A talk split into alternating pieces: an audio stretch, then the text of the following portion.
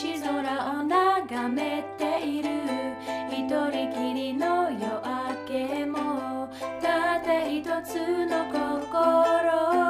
悲しみに暮れないで君のため息なぬて春風に変えてやる。日の当たる坂道を自転車で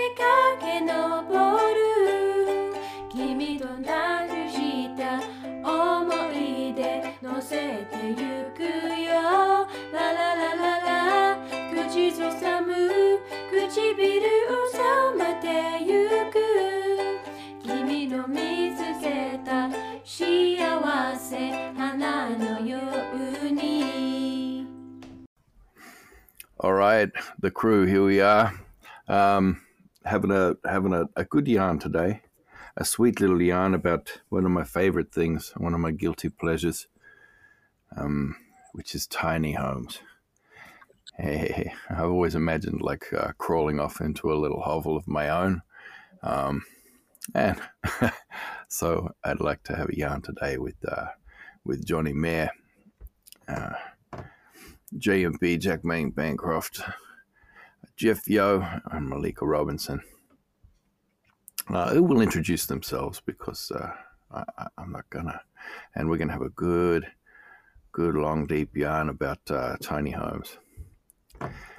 All right. So Johny Mair from Ethic, New York, Hello. is visiting back just uh, temporarily for a few days for a niece's wedding.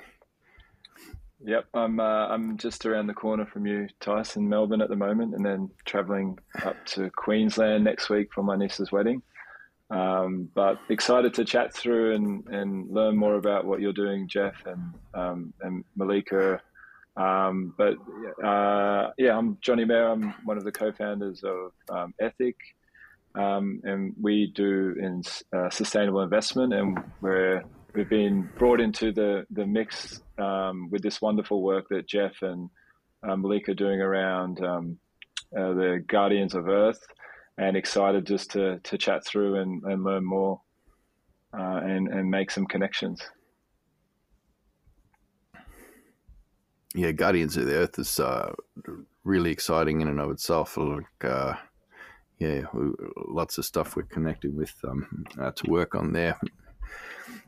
Yeah, particularly around that uh, nature and finance and stuff like that. Um, yeah, but uh, I, I guess we should get into that a little bit later too.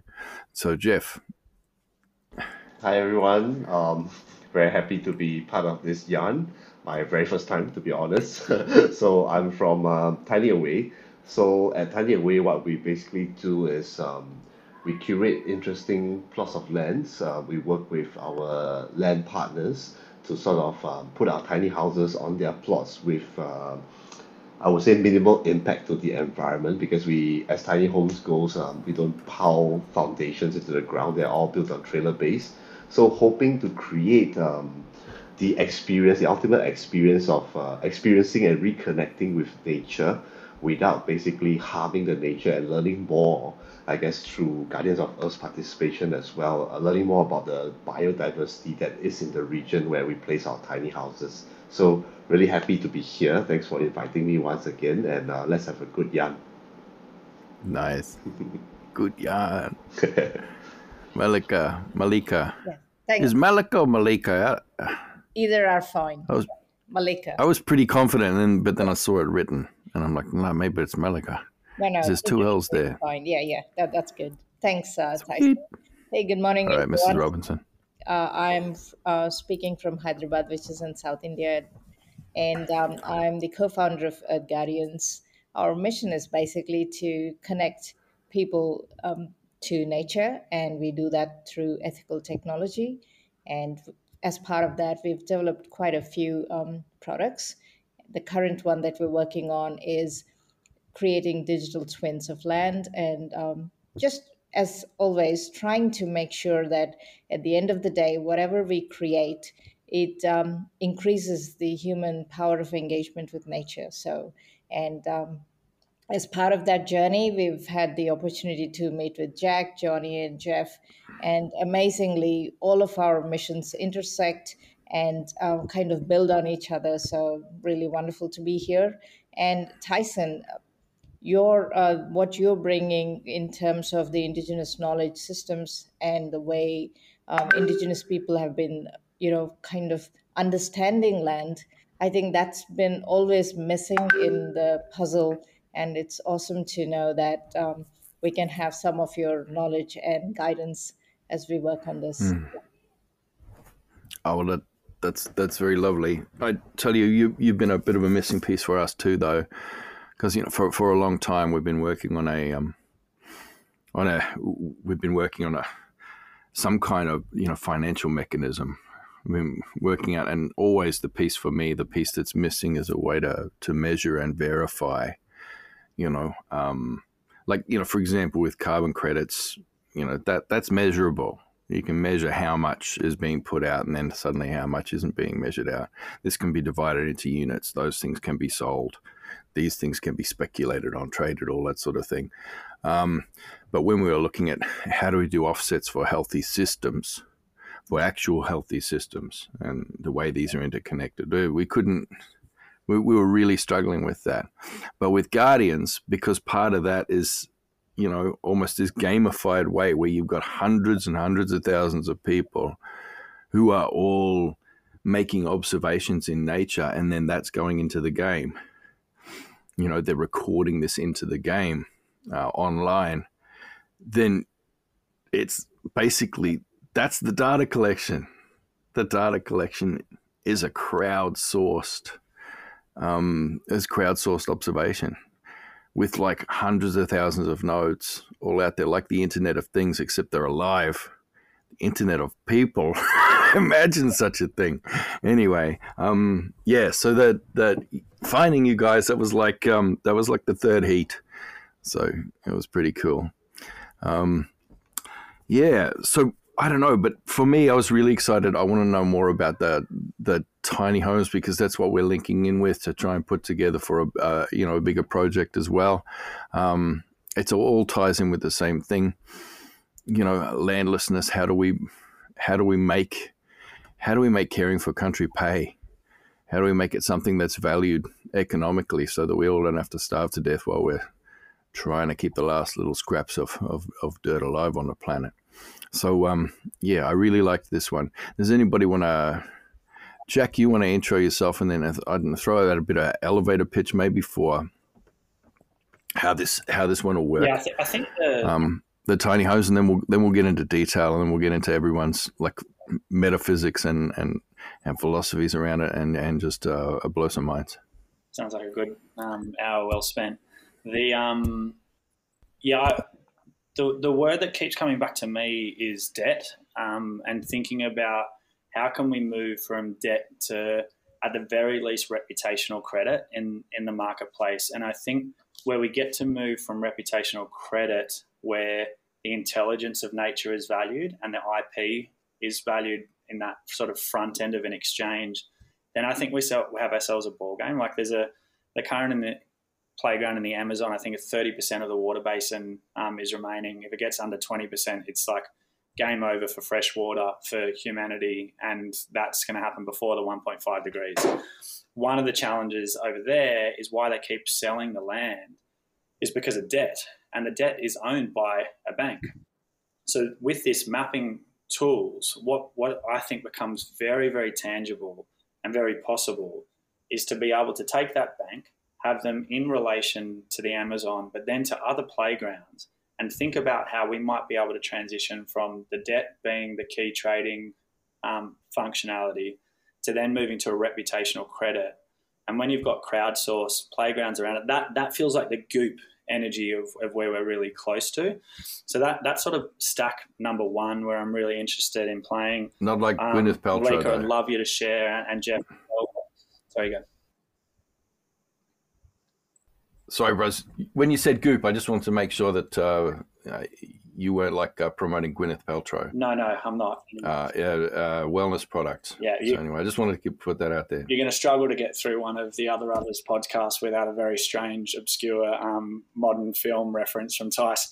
Um, but I think Mallika and Jeff, like, yeah, diving into the your the, the deep thinking that you both move through. That's what excites me. Is you where when you go from very deep thinking and when you can open up also Mallika with like, oh, we don't know some of these areas, then I think we have the chance to cross hatch healthily and look out with emergence, not pretending to be experts. So the yeah, the, the, the a little bit of the history of the tiny home stuff from our end was my um my family's from the Bundjalung Nation in northern New South Wales and Australia, and we got hit pretty heavily with floods um, in the last sort of year to two. And my sister was part of like the recovery effort, like one of the first responders on the ground. And from this small little town in um, in Lismore in Australia, this little newspaper called the Koori Mail, um, this Indigenous newspaper, helped lead the flood recovery, and they led it with a, a an indigenous systems approach. It was sort of they were survive, they were looking after everybody, and it was this really like strong relational hub.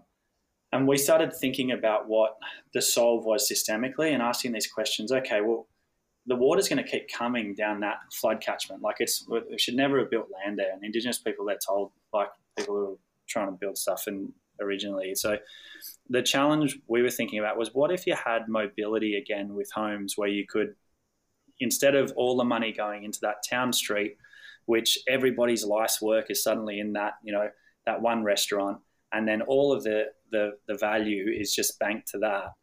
There's no parallel um, economic playgrounds like your reputational credit of what you do with nature or whatnot. And if the floods are coming, how do you put those houses on wheels and move them up to the top of the hill? And then when the flood's gone, move them back down and that I think like is is more of the ways that we've just moved systemically to healthily move with the the fact that nature is always going to be shifting. Um, so we've got to have mobility in what we're doing. So I, I, think the tiny homes become really interesting playgrounds for social economic mobility, for fusing Indigenous knowledge systems and, and ways of living on the land and in movement. And then the other big prize, which I think where Johny works out of in New York, is we can't just i don't think we can just do plots of land and be like we'll go and live on a plot of land in nature is some abstract concept. We've got to solve city challenges. And what becomes exciting in cities at the moment with all this remote workforce is empty office buildings so tiny homes in, in office levels and office buildings and then connecting all that together with a custodial economy where people could be moving around and living for free by giving a service of their custodial intelligence and knowledge into those playgrounds and creating a marketplace of movement for people to move. And that becomes super cool. Tiny homes, maybe Airbnb, a couple of other people, and you have this whole ability now for Indigenous people and people of custodial mindsets to have economic freedom and mobility, which has been the one thing that was taken away from us a couple hundred years ago. So that's that's my big zoom out sort of overview map of, of where I think we're at. Nice, nice, visionary, Jack. Um, I tell you what, if you if you're ever in danger of, of making these visions of yours come true, you're definitely going to get assassinated. Like that that's that's just how the world is. So i will take a bullet for you though, Jack. Jack, I'll take a bullet for you. Thanks, Ty. All right. So uh, just free range now. Just just free range. Um, jump in if you feel yourself to speak. Anybody, um, particularly need to hear from uh, Mallika, Jeff, Johny. Um, yeah, jump in. How does this all tie together? Uh, tiny homes, finance, the end of the world, um, nature, all these thanks, things. Uh, Give me a story. Yeah. Yeah. Okay. Thank you, Jack, for um, giving a bit of the brief overview on what we are discussing today. I, I particularly like the idea of um, this custodial economics because we are tackling just a tiny part of it, which is biodiversity knowledge. You know, there are a lot of people connected with land, people that are studying biodiversity as part of their profession, say as researchers or scientists. They have a lot of knowledge, and we feel this is not being effectively passed on to the people that need to know it.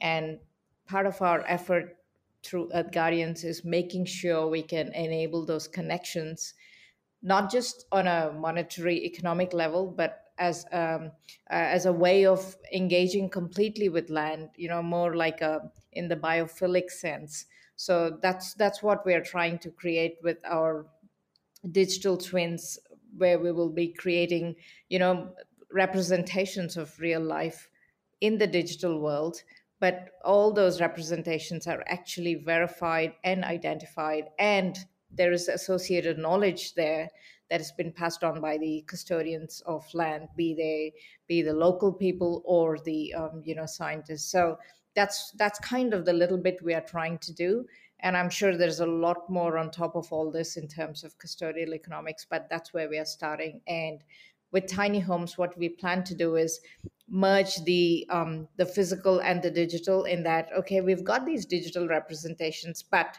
they need to be associated with something. And that something is uh, a piece of land a house uh, uh, you know a physical property that someone uh, is you know a custodian of i don't like to use the word owner of it's more like a custodian and make sure that they're all connected so that at the end of the day when you look at a piece of land you're not just looking at you know the soil and the trees but are also thinking how are the humans connected to all of this? And i think that's that's what we're trying to that's kind of the larger vision at, of what we're trying to achieve. And um, jeff maybe i'll let you talk a little bit about you know your uh, concept of how the tiny homes fits with people's need to understand, you know, and be close to nature.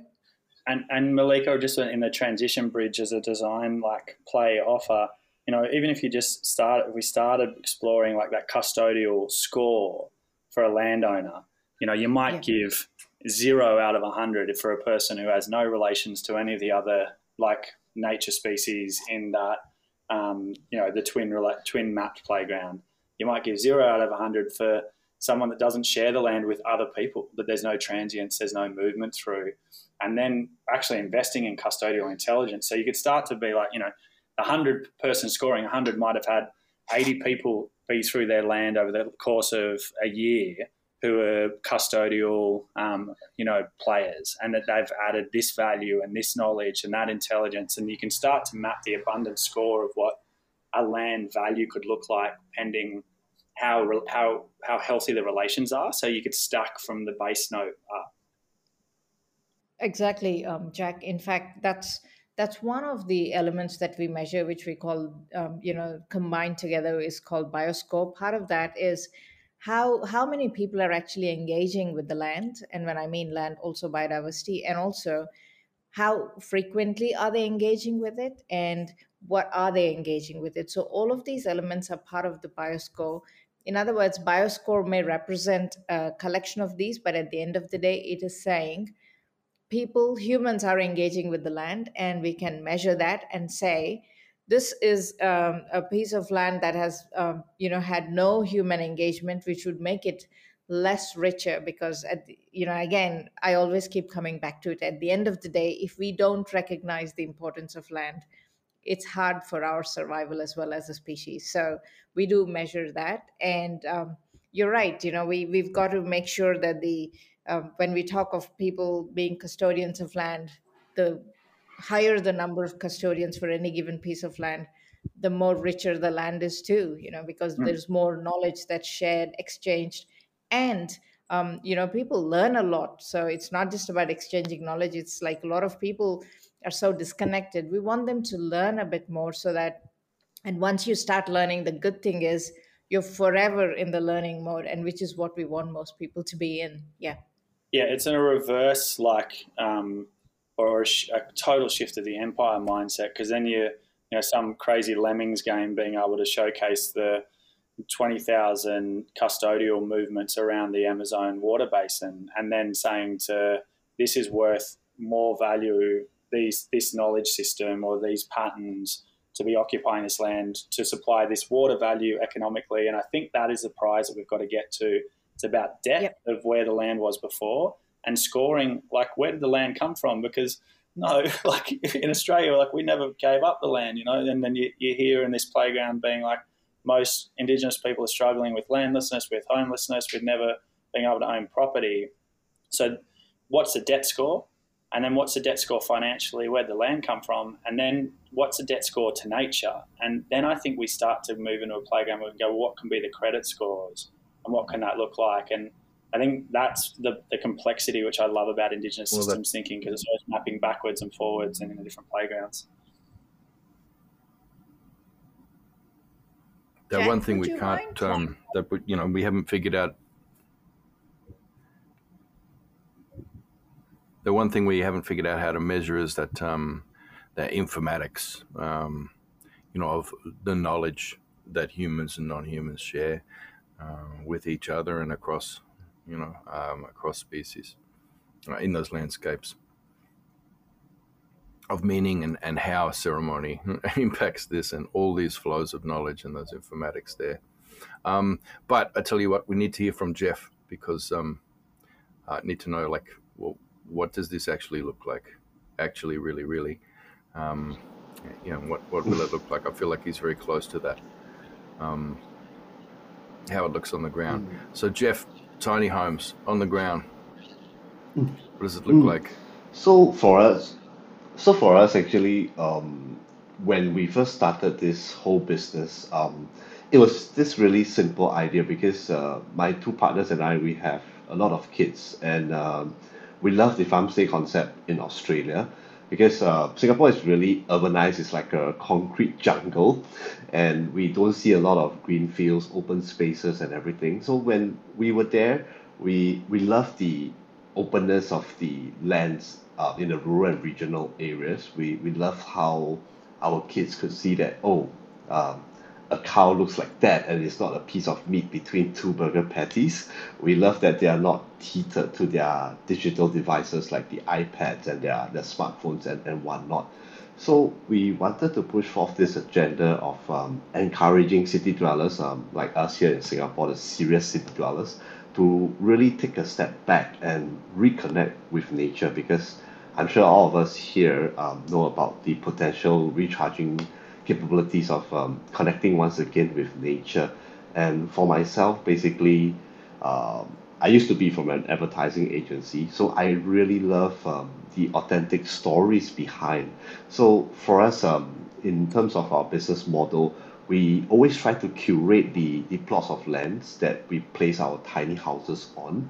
Uh, we look for places with stories where there's a historical background, and uh, and of course, very happy to be introduced to this um, Jan and this group because um, I think we also lack that part Nice. about um, cu- custodians of the land. So learning really more about the, the rich history and the culture um, of the, the places that we are operating in. So this is also something that I think in terms of um, tourism, where uh, this industry that I'm in, people are now not thinking about like uh, hotels as a place to, to rest for the night, but they, they want experience experiential travel accommodations like uh, tiny houses in, in our sense.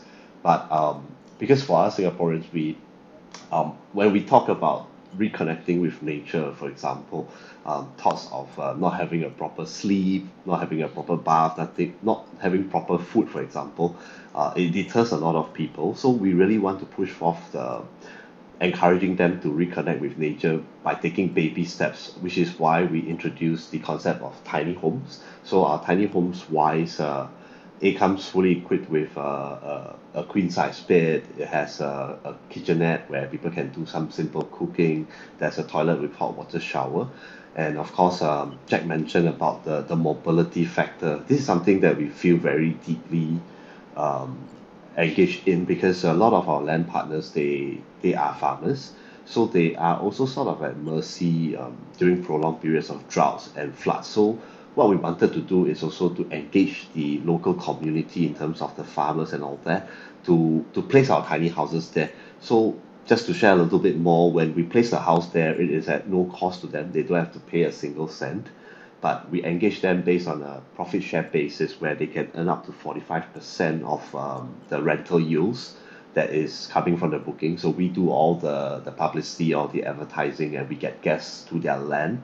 And they, are, they can host them. So if they, for example, provide um, fringe activities like uh, horse riding lessons or, or whatnot, or even uh, trail bike rides or, or private winery tours or they give a private tour of the lands, um, they are keeping hundred percent of the revenue because we recognize that this is their their efforts. So again, um, back to the point, very happy to be here. So we also emphasize the fact on mobility, um, where like in periods of floods, for example, uh, our our tiny houses they are propped about 800 mm off the ground, so I would say that they are sort of relatively safe um, in terms of uh, floods, unless like it, it floods beyond that, which is quite serious. So it also allows us to change the location uh, of the tiny houses in accordance to maybe even seasons, perhaps. So that is the flexibility that we are, are looking at. But of course, uh, making sure that we minimize the impact of tourism to the environment. So even the amenities inside the house, the, the body lotion, the shampoos uh, are, that we use are actually fully organic and they are kept in uh, biodegradable containers. Uh, in instances where there is uh, abundant sunlight, we also equip our tiny houses with solar panels at the top.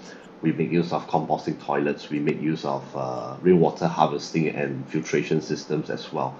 So this is uh, what our whole tiny house concept is about, and this is also how we want to encourage more and more people to go out into the wild, experience nature, reconnect with nature, learn about the stories of the culture, the rich culture behind Australia, your own backyard and stuff like that. Oh, this is yep. it's a great time and place uh, for us to be looking at this in Australia because we've got this um, uh, housing crisis here at the moment, and there's also like a little bit of a, uh, a moral and ethical Airbnb, you know, crisis where people are sitting on all these multiple properties and uh, and putting them on Airbnb at the same time as nobody's got anyone where to live.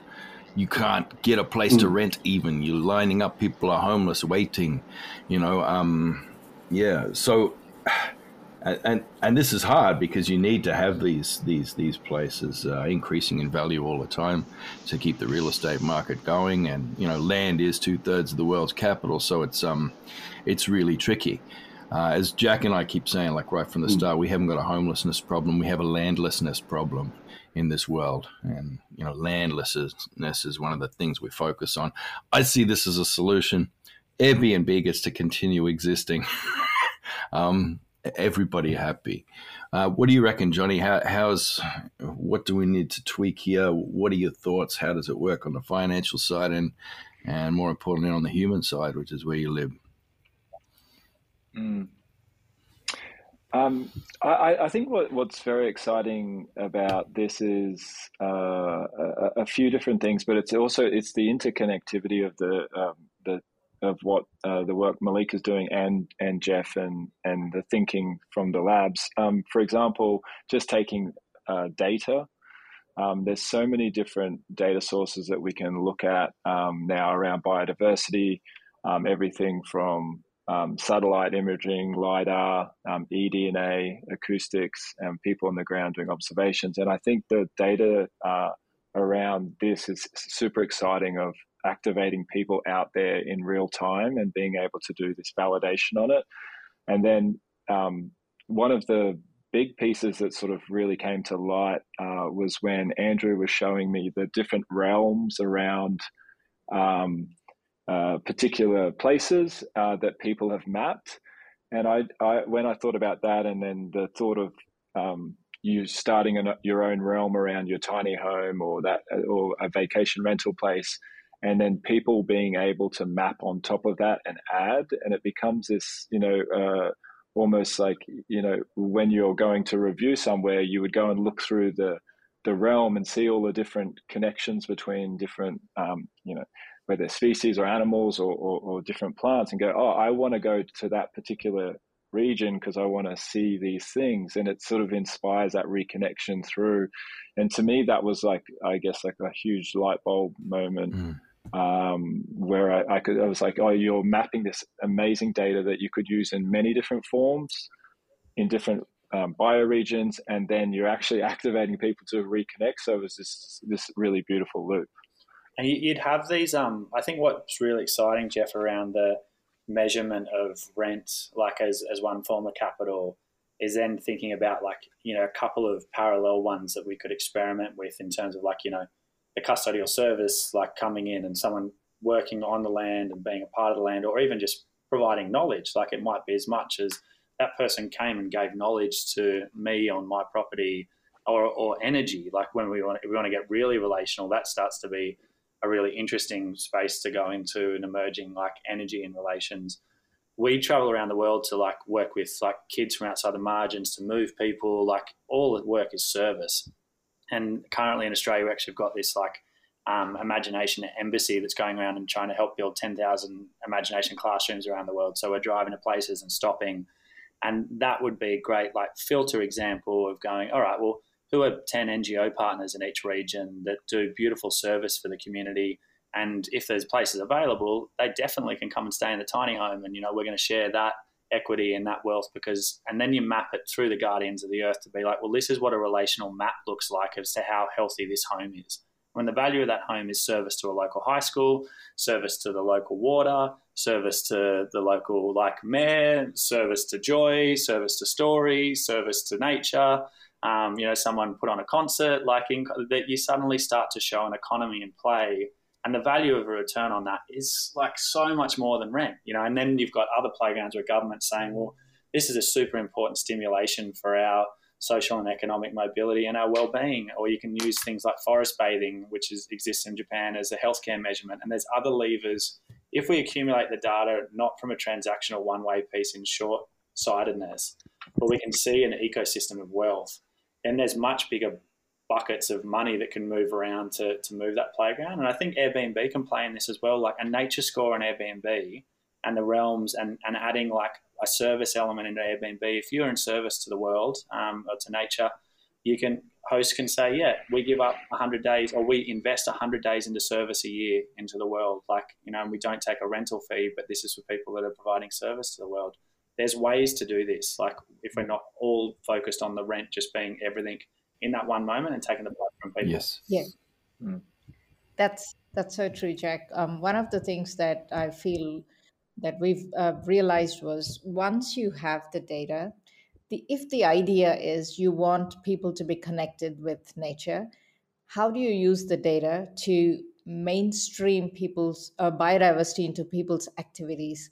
And to us, the lowest hanging fruit seemed to be well, most people like to travel and a lot of people like to travel to places that are of um, nat- that have got great natural history but mostly they don't know except for a few hardcore um, nature loving people they don't know where to go and what they can see and what they can experience. So that was the lowest hanging fruit for us to um, plug into using our data is when people search for um, a place to go where do you want to go? Why do you want to go? When do you want to go? And then we'll tell you okay at this time of the year if you're keen on maybe watching a bunch of these species like say birds then you know what? We highly recommend you go here. And usually a lot of these species are present in areas which are not as yet uh, completely disturbed by human built environment. And so tiny homes is a great um, a great step in that direction in that tiny homes are usually situated in uh, quite beautiful natural settings. And the likelihood of seeing species of diversity of species is higher there. And so we go yes this is where we know historically the species have been present and you'll get great um, uh, the setting is wonderful the you know the, everything is attuned to ensuring prosperity of the land. Why don't you go here? That's the first so that as i said is the lowest hanging fruit but if you extend beyond that like um, currently australian government has just released this um, um, they've announced a grant which is for biodiversity monitoring of the land and they're looking at what are the different ways we can measure biodiversity on a land. And quickly a couple things come to mind. One is can you have a baseline measure and then over time see how it's increasing? And that increase will depend on whatever you're doing on the land to the land which it could be that you're doing regenerative farming or it could be that you're you've decided not to use any more pesticides and just let it be. Or it could be that you're trying to actively encourage say um, a corridor for species to move from one end of your um, you know your holdings to another side of your holdings because there's two patches of forest you've got your farmland in between can you make a connectivity so the animals can pass through freely? Every one of these actions will result in a change. And the most basic unit is measuring that change in terms of the diversity of species. So we can do that. So that's that's kind of the bigger play. We can also figure out, hey, there is the increment in biodiversity over time. How can the farmer or the landholder monetize that increment in in some financial product so that they can get the benefit? Because at the end of the day what they're trying to do is make the land better. So they need to be compensated for that. And is there a market mechanism we can put in place that makes sure it's definitely verified and it is being monitored by humans?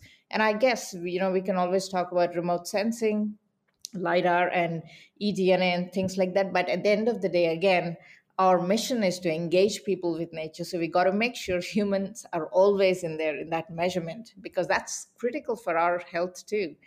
And then it, so and then we go yep there is this increment in biodiversity. Let's put some uh, market mechanism around it and make sure the landholder is compensated for all the good things they're doing. So we start from the lowest hanging fruit of getting people to go where there is a lot of diversity and then at the you know move slowly towards a more broader let's spend time on land, let's make it better, and also be compensated. Hey Johny, if I mean if if the way that all all this is structured, I mean these we're talking about economies that are structured like nature, which um, necessarily, no matter how much people say nature is red in tooth and claw and and you know it's survival of the fittest, bloody blah.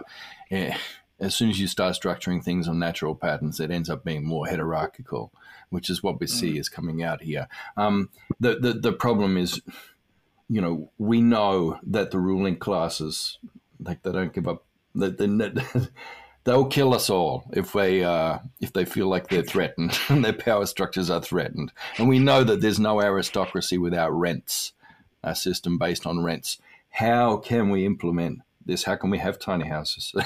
How can we be custodians of land and still make an aristocracy feel like it's special and that it will always be special and have a special uh, elevated place above the rest of us? Because really, our survival depends on that, on our ability to make sure people uh, in elevated positions still feel elevated. Um, what are your thoughts? Um, well, I, I, think the interesting thing is there is uh, people out there that are trying to look at revaluing nature through different means, and so we've seen some um, uh, some companies out there looking at uh, ecological system services as almost uh, value streams and measuring those sort of things to be able to say um, uh, to basically say, well, uh, rather than just looking at what we can extract from this, we know that this is, this particular ecological system service is providing this much. We're going to put a value on it. Someone can invest in that, and they're sort of getting a dividend off these ecological system services. So there are a few people that are thinking about. Um, uh, uh, you know, interesting ways to to create this value and actually of what of what nature's doing there there is also now a push um, in the UK for biodiversity, biodiversity credits, and things like that. Um, and I know we've had a lot of discussions around, um, you know, whether or not that's the right thing. Destroying one one thing over here and replacing it with one thing over there is not necessarily equal. Um, but I think this exciting part is that there are a lot of people, and especially people that are um, in positions of allocating capital that are thinking of this in a new way. Um, how that manifests, you know, uh, some of the work that we're trying to do with the, with the Nature Fund and and or, and our nature investing business is is aligned with that, and we're seeing a lot of people engage with it. Um, but there's always going to be these headwinds of or barriers for people uh, because in a lot of cases when you're changing a system, um, you're taking away their um, uh, privilege.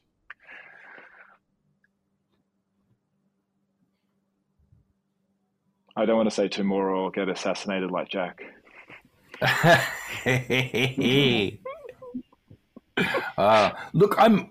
I know you think I'm joking about that, but you know, it's um, it's the, it's the way of the world. You don't want to mess with power too much. So um, yeah, Anyway, I don't think that they feel threatened by us. I don't think we're that good, but we are coming up with some interesting ideas. The main, a really big thing there, uh, Mallika's you know, often talking about this, you know, we, we need these, we need to be able to convert these to scores that are meaningful. And Jack might be able to jump into that, but especially around insurance and stuff like that. I mean, you, you need, you need to have units that are measurable and that can increase in value over time so that people get a return on their investment. And they also need to be able to gamble with these. So there needs to be probability coming in. There needs to be ways that people can measure. Oh, what, what I like is the idea that if people are trying to get a bit of an inside edge on, on an investment if we're speculating on nature, you know, in a bloody horrendous, um, you know, financial market, if we're speculating on nature and trying to make a killing, then you've got people, you know, trying to monitor things and people who are then powerful people who are incentivized to try and increase relations within nature and increase the health of systems um, and get an inside edge as to how that might improve. The only problem is that's not the only way it goes. You know, people pump and dump as well. People like to see things crash and then buy them up cheap, so that maybe they wouldn't mind if. Um, you know, a rubber plantation went through the guts of this one and they were the only ones who knew about it. You know what I mean? So they can get the jump on everybody else. So I don't trust it. I don't trust it either. Jack, help me too negative. The um, Nana. I need some just, hopium. The, the design, the design frames are fun. Like there's some, there's some good, like really practical levers. Like Japan, forest. Like you're like, okay, forest bathing. That sounds woo woo. But then when it's forest bathing um, for health insurance, you're like, okay, cool. You can measure that, and you can see that the people spending an hour in the forest returns more health to to their behaviour, which saves the government money of healthcare, of hospitalisations, of suicide, of all of these different challenges, increases life expectancy, and can increase productivity. So there's there's a lever there, and you go bang, that's where it could sit in. Think about Airbnb. We've accepted the cleaning fee, fifteen percent. What does a custodial fee look like, or what does a relationship to nature look like? What does the health of the property? So, saying to someone owning a portfolio of properties, your value will increase if this land is healthy if this land burns and every building on it burns, if it floods, your value is going to decrease and you're not going to have a healthy portfolio.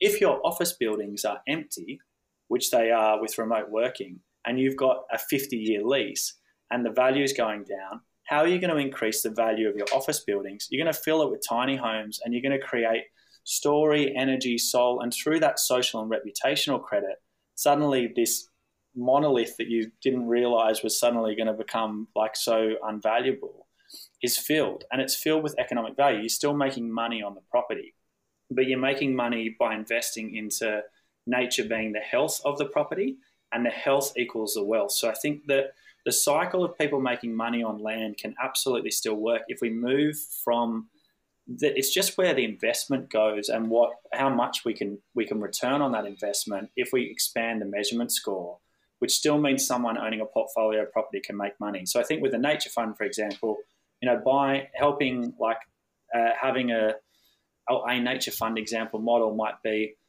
all right, here's a billion dollars that goes to supporting and subsidizing um, people with tiny homes in offices and around the world to be able to have a custodial um, economy. And we're going to give a credit here, and we think that this credit and this investment is going to return tenfold um, it's going to increase the value. You'll be a shareholder in this property or in this portfolio globally, or you'll be a shareholder in Airbnb, but it'll be a shareholder in the nature score. And that nature score we think will allow you to, to up your value in what you make.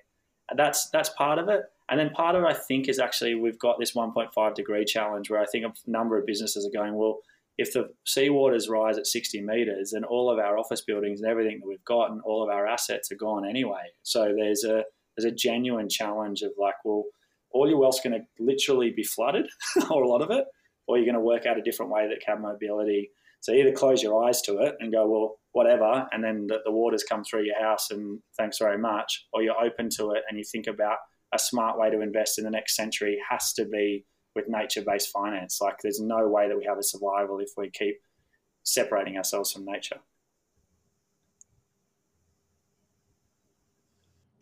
Well, we need new stories around size. I saw them start to do that uh, a few years ago. I don't know, over a decade ago. Uh, John Travolta started doing that. Like he, he, he did a movie called Be Cool, which was like a sequel to Get Shorty, right? And one of the things in that is that he had this, he, he couldn't get his usual big car through the rental company. And he, had, he was given this little Prius kind of thing. Anyway, and he had to rock up to meetings with all of these gangsters and stuff. And the gangsters are going, you know, hey, what's with your little car kind of thing. Um, I don't know. It's kind of, like when I say gangster, I mean with an A on the end, not ER. Like, so it wasn't Italian gangsters. It was like uh, gangster rappers kind of thing and they had all the big, like really, you know, nice SUVs and everything. And anyway, he didn't feel uh, he didn't feel I don't know threatened by that. He he just asked them back, you know, how many miles do you get to the gallon on yours?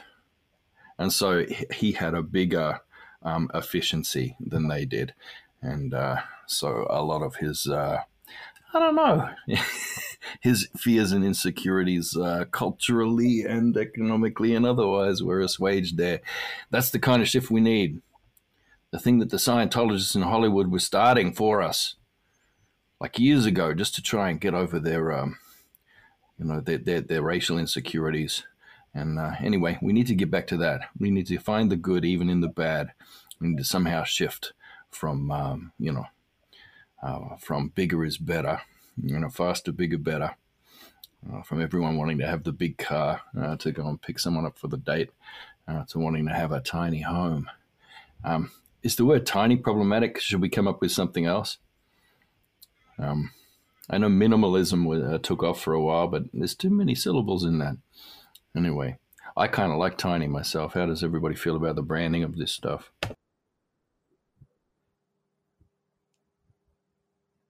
I kind of like it too. I think it's a tiny home, big world. You know, you might stay in a tiny enclosed space, but you're actually in a big space, really, right? You're engaging with everything around you. Whereas you could probably stay in Buckingham Palace and not really know what's next door, you know, like in terms of nature. So, yeah. Yeah, I, I also nice. I also have a a, a positive uh, relationship with it as well. I always think that it's um, with the tiny homes, at least what you, you, you know what you can view online. There's always so much creativity and how to fit so much stuff into a little space, and so I think that's why there's like a lot of people um, have such a fascination with because there's so much creativity from through that constraint of being small. You know, people are very, very creative, which I which I, I really admire.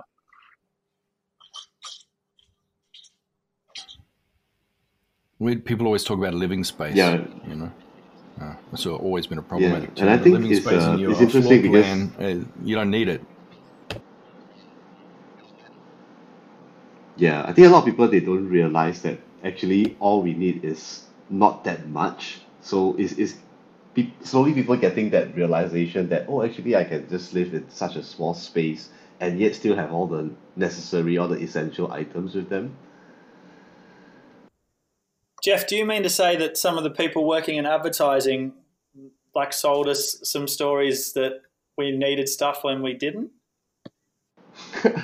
yeah, it's a consumerism world, right? They, they, they sell things that um, you don't really need but people are bought into that dream, the big, the big dream that they, they, they dream up of or, or get people to think of that they really need that item. But uh, even for myself, um, I sort of went into this minimalist mode after getting into this tiny house business where um, whenever I go on business trips to Australia, I always make it a point to to stay with the my land partners to, in my own tiny house, and I realized that um, you don't actually need that much of a space. So it also because of this constraint perhaps also forces you to to go out into nature because that's where the big playground is. You discover um, species that you've never seen before and you interact with them. So I thought that that is also a good way to get people to to get out of their house uh, and really experience what best the nature has to offer. So Jeff you're saying if you own land in Australia somewhere now you could get in touch with you guys and not spend a dollar to put a tiny home on there and then potentially kickstart like you know an economy pathway and then a more complicated beautiful a pathway maybe with complexity that can help connect people to nature and create this movement like but someone could get in touch with you and not spend a dollar to make that happen. Yep, yep. So so that's exactly what we are pushing because uh, we really want, I would think, uh, people to city dwellers to really experience nature. So if they get in touch with us, what happens is that we we will actually send a team down or we will actually go into a Zoom call with the, the potential landowner and we'll determine if the, the site is suitable, for example, making sure that uh, there's enough space for our tiny houses to go in. So they do not have to spend a dime uh, in terms of that to have a tiny house pulled to their site and then we'll get it up and running in about uh, a couple of months, I would say, the longest, and then it will be ready for for travelers um, to to go in and stay and really experience nature. Amazing. That's so exciting. Uh, Jack and I were talking yesterday. Whenever we do something uh, around change, uh, we're trying to make a change-based uh, change project. You know, it can't just be the thing everyone always focuses on that thing that they're changing and but it's like no no you've got to change multiple systems. You have to affect multiple systems. You know um, you have to you have to you have to be making some kind of change in the money system that that's around that but then and also the cultural system social systems uh, around that thing. Otherwise any change you make is um, it's not going to last. It'll be a temporary blip. Um, so finally does anybody have some um, you know thousand mile wide sort of big picture ideas or statements they want to throw into the mix uh, to finish up this story? Well, I don't have a statement, but I'm just curious to hear. Um, Johny, you're on the side of looking at uh, how finances are Im- getting impacted by nature and also perhaps aware of how financial systems are changing to accommodate nature. Just click, just a bit keen to hear what you're seeing at the moment. Yeah, well, I think uh, what we're seeing um, is, uh, I mean, at the top level, is a shift from uh, n- not only investors but uh, asset managers, uh, asset owners, look going from a uh, shareholder only mentality to a stakeholder uh, also including stakeholders. Um, so, looking at evaluating whether it's what companies are doing, um, uh, not based on the money that they're making, but actually how they're affecting the climate, the environment. Um, uh, how are they, you know, the consumers of the product, sort of all of those different stakeholders. Um, and I also think that there's a big push um, now for um, at least as we're being able to calculate these a little bit better, uh, is for those externalities that companies are creating to become liabilities. Um, and so what that what that essentially is doing is that, that companies will be responsible for these externalities and the people that are a- able to either you know decarbonize their supply chains or to um, you know have less impact in terms of the environment or social things that they're doing are actually going to be better um, better run companies. And so I think that's really interesting because once people start to see that they start to um, uh, evaluate uh, things in a much different way. And I think the big the big piece of it is how do you get people to engage with that? And so a lot of the work we're doing is around um, helping people understand what they care about and, and going through an exploration of that. Um, a lot of people actually haven't done that sort of or taken the time to be able to do that. Um, and then how do we engage it through whether it's storytelling or data visualizations or, or, or um, experiences, um, so people can start to understand that and look at different other uh, look at other things um, and yep. so, uh, yeah, I'm really excited about um, you know the work that you know that um, you know Jeff was mentioning and you Mallika about these taking small steps to getting more comfortable with nature because I think as you get more more comfortable with it, then you start to be able to um, respect it more and get more connected to it, and so you you need less and less as you become more comfortable. Yep. Yeah, that that, that does make um, a lot of sense that people are now exploring. At least um, what I hear from you is that most asset managers are now kind of exploring what it means to be taking into account other aspects and not just the um, the dollar value at the end of the day. So that's um, hopefully we can get there sooner. I, I, I just feel we are moving there, but the pace is really slow, and we do also need to include a lot of the aspects of locals living on the land, which I feel is also missing. So a couple of big pieces that are there, but they're moving really slow. And yeah, I, I'm sure we're all getting a bit restless, but big changes can happen slowly. So I guess, as Jack has said, we need to have all the pieces moving together, right? That's right. That's right. It's got to sync. Uh, singular interventions um, never last for long. Uh, coming in from one point. What do you think, Jeff? Yep, yep. I think it, it needs to be a, a concerted effort, and um, as rightly pointed out by, by Johny, um, I think the engagement is important because I think a lot of people they, they don't realize they're just very comfortable in their way of life currently, and uh, basically, it is about how we spread this awareness about uh, this whole movement and how we should be protecting the, the land that we live on and everything to push forth this agenda and together I guess getting more and more people on board really pushes that agenda forward. Yeah, yeah. No, I think I think the speed's critical, and like that's that's the part of when you when you play, you know, when you've been playing in change spaces for a long time, like you can move it quicker, and so the artists, the imaginative players, like we should be able to cross hatch, we should be able to move really quickly, we should be able to remove the barriers to entry, should be looking, okay, cool. If this can play in Australia, how do we play this in America? How do we play this in some different areas? And the beauty is with five people you can do it. Like that's what I love about these five unlikely connections. Like you know we can cross hatch this and we can get moving tomorrow. Like you know we're already are moving, but where the where the power becomes fascinating and amplifies is when you spend a little bit of time going diagonal, and it's not heaps. It's like half a day of design to translate what you're doing in your different playgrounds. That's two and a half days of work. And then suddenly you've created this system wide amplification project, which is like really, really valuable. So I think we should just be prioritizing what we're doing hold ourselves accountable, come back on the on the on the podcast in three weeks' time and tell everyone how we actually move quickly and what we're doing and what we've applied. Or so yeah, I, I think it's time to move quick. Um, Jack, a quick thing, you know, like we've five of us here have decided to do something about the whole problem we're discussing and we're moving forward. Currently, you know, Jeff and us Earth Guardians, we're already trying to implement. I mean, I'm thinking of what is the next practical step we're already trying to implement this engagement, this connection between us two.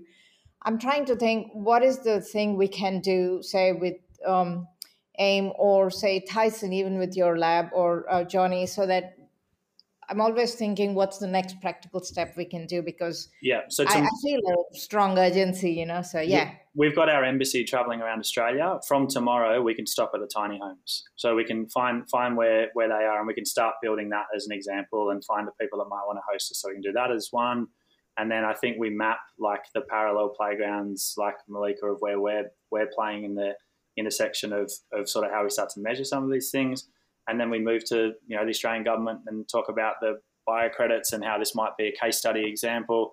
And then we've got Climate Week coming up in September in New York as like a big potential playground, and there's lots that's incubating around the Nature Fund. So I think this is one way of us making sense, and then we start to wrap the design stuff and and move. So I think we should do ten things at once in the next two weeks. That's awesome. I, I like the fact that you'll be going to the tiny homes, which already brings us all connected, at least three of us. So Johny and Tyson, look forward to seeing how we can, you know, bring you all in as well. Um, Tyson, there is something I'd like to discuss with you. I don't know if you have a few minutes after this call. Just it'll be For really sure. quick. Yeah, thanks. For yeah. sure. Um, same way too. Me with you. Look, I um, yeah, I, I, look. I got a vested interest in getting this up and running. I want to like in about a year. I want to. Uh, I want to just like completely uproot all all my little tiny family from this icy, um, like a banishment in Melbourne and uh, get on the road. So it, it'll be good to be able to start living around this way.